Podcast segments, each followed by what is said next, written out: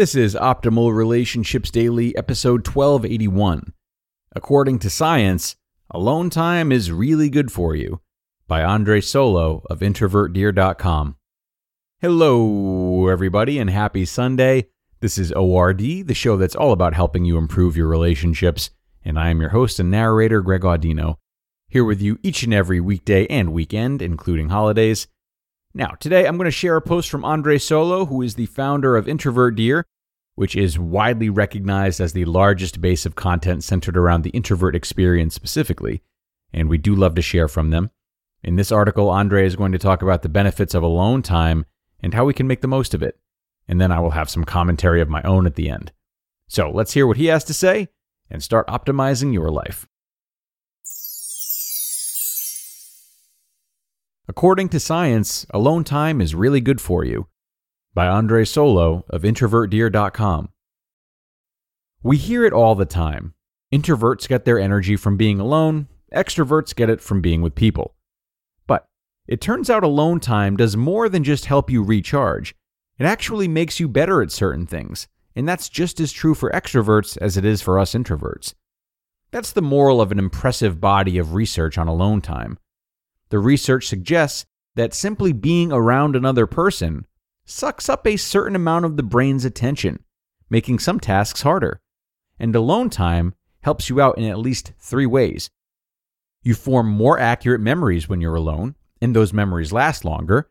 I assume this means you learn better, as any introvert who suffered through a study group could tell you. If you have regular alone time, you develop more empathy, especially for people outside your social group, this is probably because you spend more time on inner reflection, so solitude makes you more connected to others. And alone time is a key ingredient for metacognition, one of the most powerful abilities the human brain has. When people are good at metacognition, we call them things like visionary, innovator, and genius. And that's not even counting the special benefits alone time has for teenagers things like improved mood, less self consciousness, and a stronger sense of identity. Other people steal your brain power. Why does alone time do so much? One of the researchers, Bethany Burum, sums it up nicely. Quote, we're multitasking when we're with other people in a way that we're not when we just have an experience by ourselves. End quote. I love this comparison because actual multitasking is bad for you. Or rather, it's bad for whatever you're working on.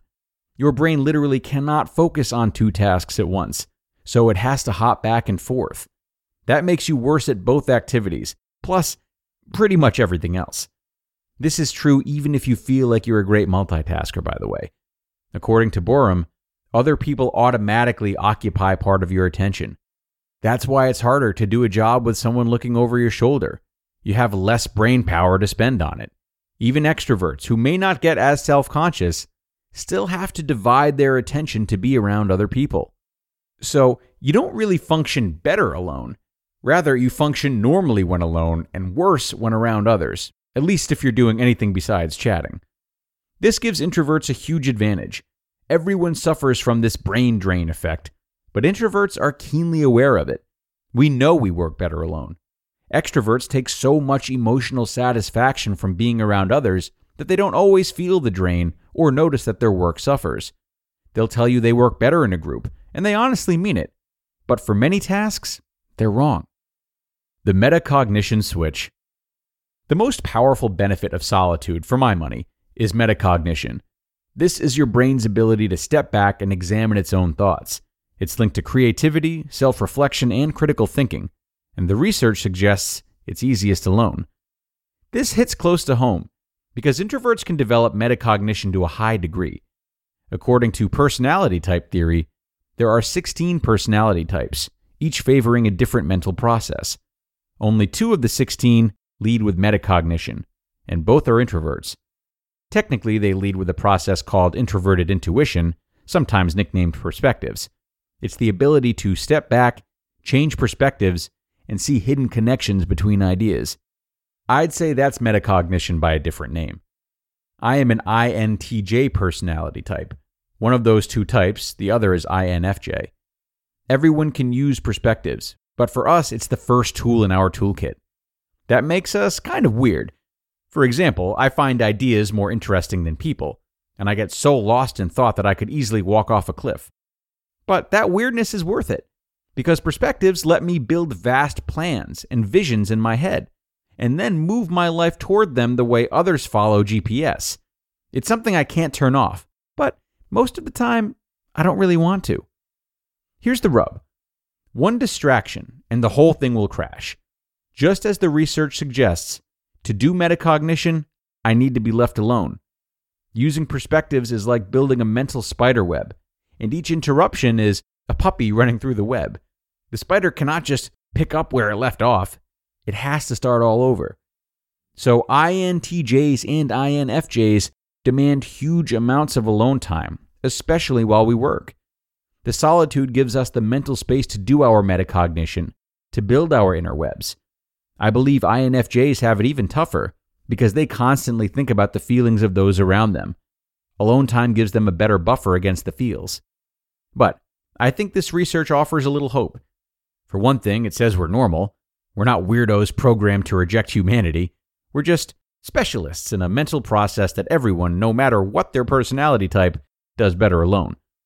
For another thing, it suggests that people can improve their ability to do perspectives slash metacognition. Taking alone time to reflect on your thoughts is a startlingly simple way to build up such a powerful ability. The benefit? Better self knowledge, more empathy, and more big ideas. You just listened to the post titled, According to Science, Alone Time is Really Good for You by Andre Solo of IntrovertDear.com. And I loved this post from Andre today. Thanks a lot to him for sharing and offering insight on something we probably haven't thought much about. I do think there's one caveat, though, and that is that while we may have more or normal amounts of cognitive potential when we're alone, it's rendered almost useless if we don't choose to activate it. So, when we're alone, we still have to make the effort to create an environment that's free of distractions that are not people. We still have to make the effort to question our thoughts and develop new perspectives and so on.